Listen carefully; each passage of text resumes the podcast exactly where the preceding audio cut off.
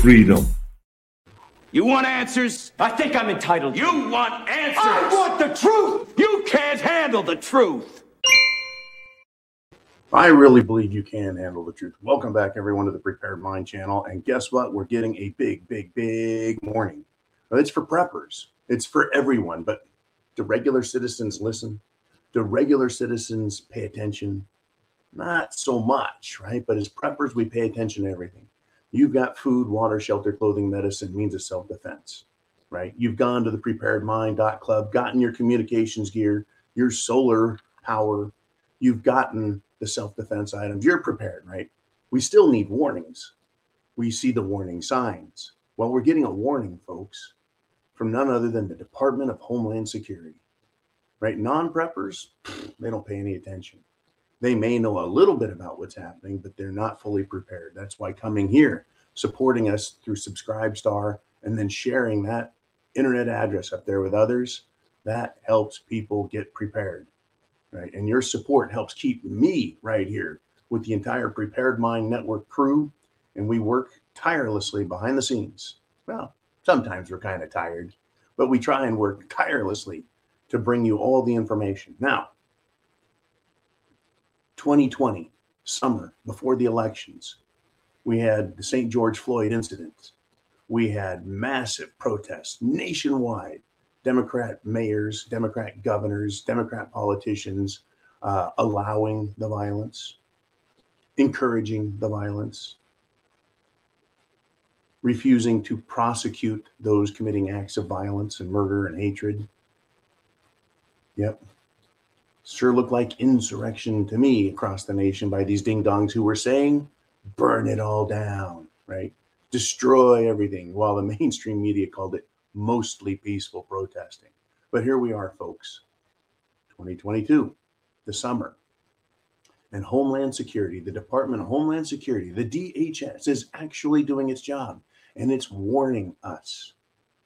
Well, it's warning Catholic churches and pregnancy centers to be prepared for the very much publicized night of rage that pro abortion groups are going to be doing, engaged in.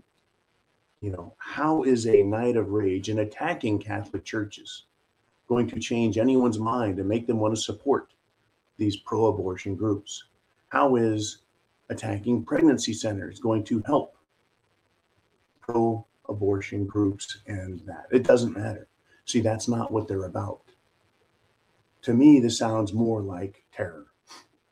Now, the FBI designated parents as domestic terrorists because they wanted to get involved civically, civilly at school board meetings. And they went in and they voiced their opposition to some of the programs that were being uh, proposed or had been accepted, right? Very peaceful, everything else. Well, the FBI called them domestic terrorists. Where's the FBI with people who are calling for a night of rage? Once again, these more youthful, highly, highly, how do we say this, right? Indoctrinated to the point where many of them look like they need to be institutionalized. These people are promising a night of rage. I think that we could take this seriously. And I'm actually glad the Department of Homeland Security is giving out warnings. But um, they're going after pregnancy centers. All they do is offer help to young women. Catholic churches because they have a moral belief. Folks, this reminds me, and it takes me all the way back, all the way back in history to the Roman Empire, where during its fall, right, you had battles, literal battles between church adherents and their extremism and the anti church and their extremism.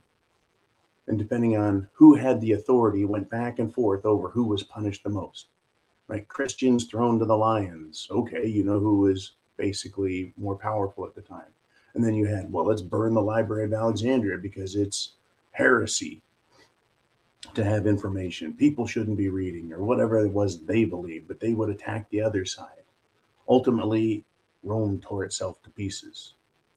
I hope we don't go down that terrifying road all the way. We started down it, but people who are calling for violence, You see, the DHS, the Department of Homeland Security, the FBI, the federal government, they all think they're above the fray, that these things can happen and they just need to manage and control them. But for you and me, it's SHTF when they start. Right? They've used the phrase burn it all down. That's nothing that I would ever say. Burn it down, burn it to the ground, burn it all. Right? That's what these people are saying. That's what they're threatening. It's a very scary situation if you're on the receiving end of their violence. So, are you prepared with food, water, shelter, clothing, medicine, means of self defense? Do you have a plan if these activities start in your neighborhood? Are you willing, right, to help others in such a situation? Right? It could be down the street, one block, two blocks. When this night of rage occurs, are you going to be willing to help? Because maybe if you don't help them two blocks away, your city block, your neighborhood could be next. See, that was kind of a problem with this night of rage and summer of love in 2020. Is yeah, we thought, ah, okay, they're gonna they're gonna get tired and go away in a day or two.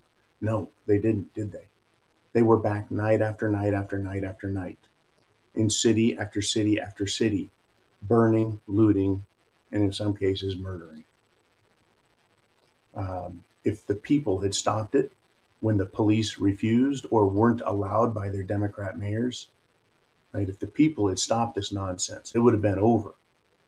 I'm not calling for anything illegal or dangerous or immoral or harmful. I'm not calling for that. I'm just saying, let's think about it. If we actually step up as the people and stop this in its tracks, we will save ourselves a lot of expense, worry, and damage.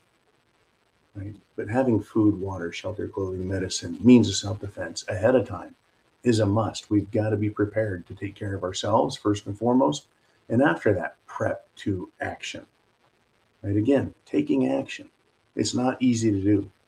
Taking action, like calling your representatives at the local level, the state level, and saying, if this night of rage garbage gets out of hand, we expect you to do something about it. We expect you to stop it immediately. We expect you to arrest, prosecute, these people who are committing these crimes. We don't need another 2020 by any of these groups. Right? Nobody would tolerate the KKK or or neo-Nazis marching and burning things. They wouldn't tolerate it. Right? They wouldn't tolerate church burnings by KKK members. They wouldn't tolerate it. Right? They wouldn't tolerate government buildings being burned by neo-Nazis. Wouldn't happen.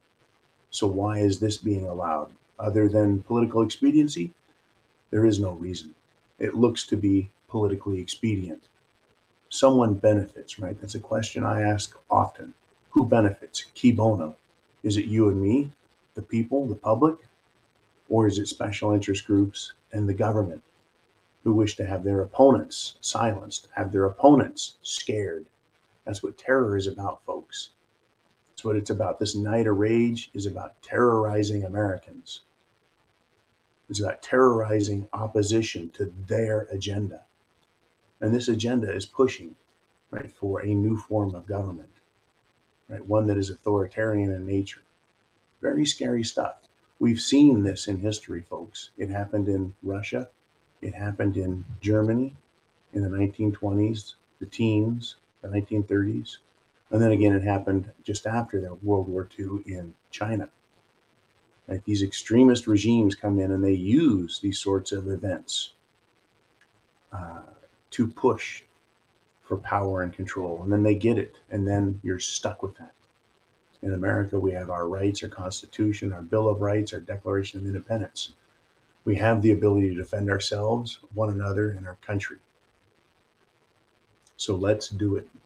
Let us prepare because chance favors the prepared mind. Let us be brave, right? Let us understand the consequences of inaction versus some action or all action.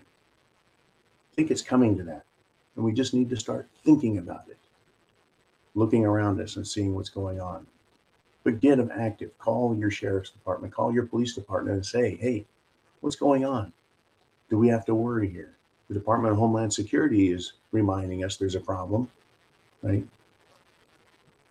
when the police are asked, notified, and they get it from enough people, you know, they're going to pay attention as well. Expectation levels for law enforcement to do their job are a bit higher these days after school shootings. It's like you guys need to take action. So hopefully they do, but chance favors the prepared mind. So let's get ready.